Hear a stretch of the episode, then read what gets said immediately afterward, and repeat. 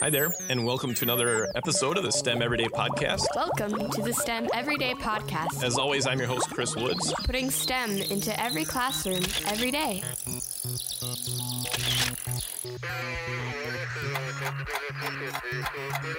Hi there, welcome back to the STEM Everyday Podcast. As always, I'm Chris Woods, and we have great ideas and look for great ideas and, and, and help you find those great ideas to add more science, technology, engineering, and math to your classroom and also to your life and also to the lives of your kids around you and any kids that you happen to see on the street walking past and any kid that you see in the store and and and one of the great things that uh, that I have in my life that I really like about STEM is is space travel, and and I think part of it starts from the fact that that my birthday is uh, was the seven year anniversary of man landing on the moon for the very first time, and so right away I have that touch point that that thing that connects me to a major event in space travel. And and and maybe it's something completely different for for you or for the kid in your classroom and maybe that's an interesting way or a cool way that you can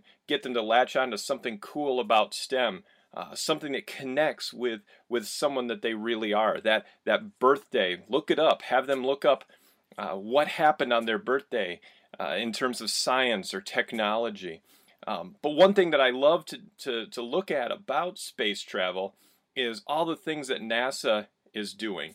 And, and, and actually, the whole international community, uh, there are countries all over the world that are looking at ways and trying to find things uh, to do in space, to explore. There's a whole bunch of talk about traveling to Mars and, and what would that take? And that's a, that's a great idea that you can pose to your uh, classroom and ask your kids what would it take to actually go to Mars? Now, some of them might have seen that movie, The Martian, and, and it's a very cool movie. It's probably not age appropriate for a lot of grades, but, but there's a lot of clips that you could probably show from it if you preview it ahead of time, and it starts to get them to think about what actually is required to, to live on a, on a completely different um, atmosphere and temperature and, and, and to live so far away. Uh, one of the cool things about um, space travel right now is there's a lot of, of, of looking at you could 3D print any parts or any anything that goes wrong on your spaceship on a long travel or a long journey. Now, isn't that amazing? That's something that couldn't have been done in the past. You would have had to take all those parts that you might need. Or or maybe you remember the scene from Apollo 13, which is one of my favorite scenes in, in all movies. And it was that that time where they realized that that the oxygen level was going down, but the but the carbon dioxide level was going up, and they didn't have the right filter to fit in. They basically had to fit a, a square peg in a round hole. And so they dumped out all that pile of stuff on the table and said, we need to figure this out with what we've got. And and how cool that is. Um, but now to think about in the future, you don't you don't have to almost deal with some of those things because you can you can just 3D print whatever you might need.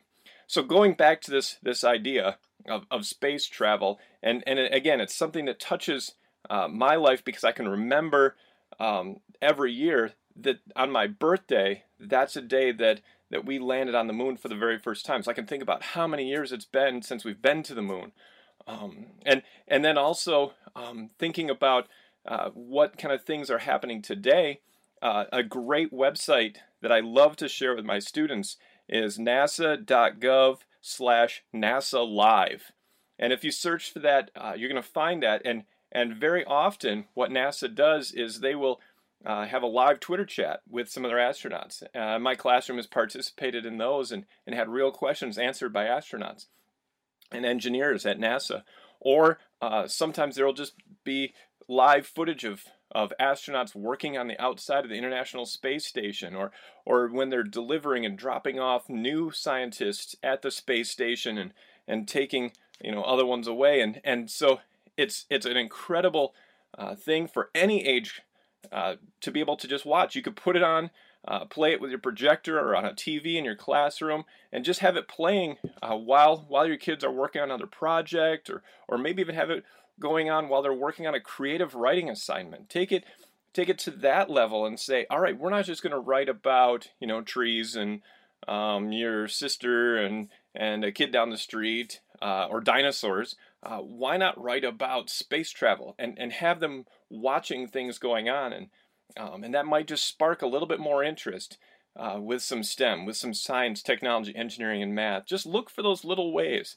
Uh, look for the news, and, and, and if any time you see something in the news about space travel or, or new and innovative things that uh, are going on, or or uh, even even sometimes politicians are all saying let's let's do this or let's go to the moon and let's go to Mars and we need to uh, provide money and funding and for those th- kind of things. And and you can actually draw in some some civics and some government ideas uh, depending on what what level of students that you're teaching all of that comes from just a spark that that touched my life because it's it happens to be on my birthday and and and that has always been something that I've enjoyed and and maybe there's a way that you can connect uh, something something exciting about science, technology, engineering, and math with your students or your kids, or maybe there's even something in your life.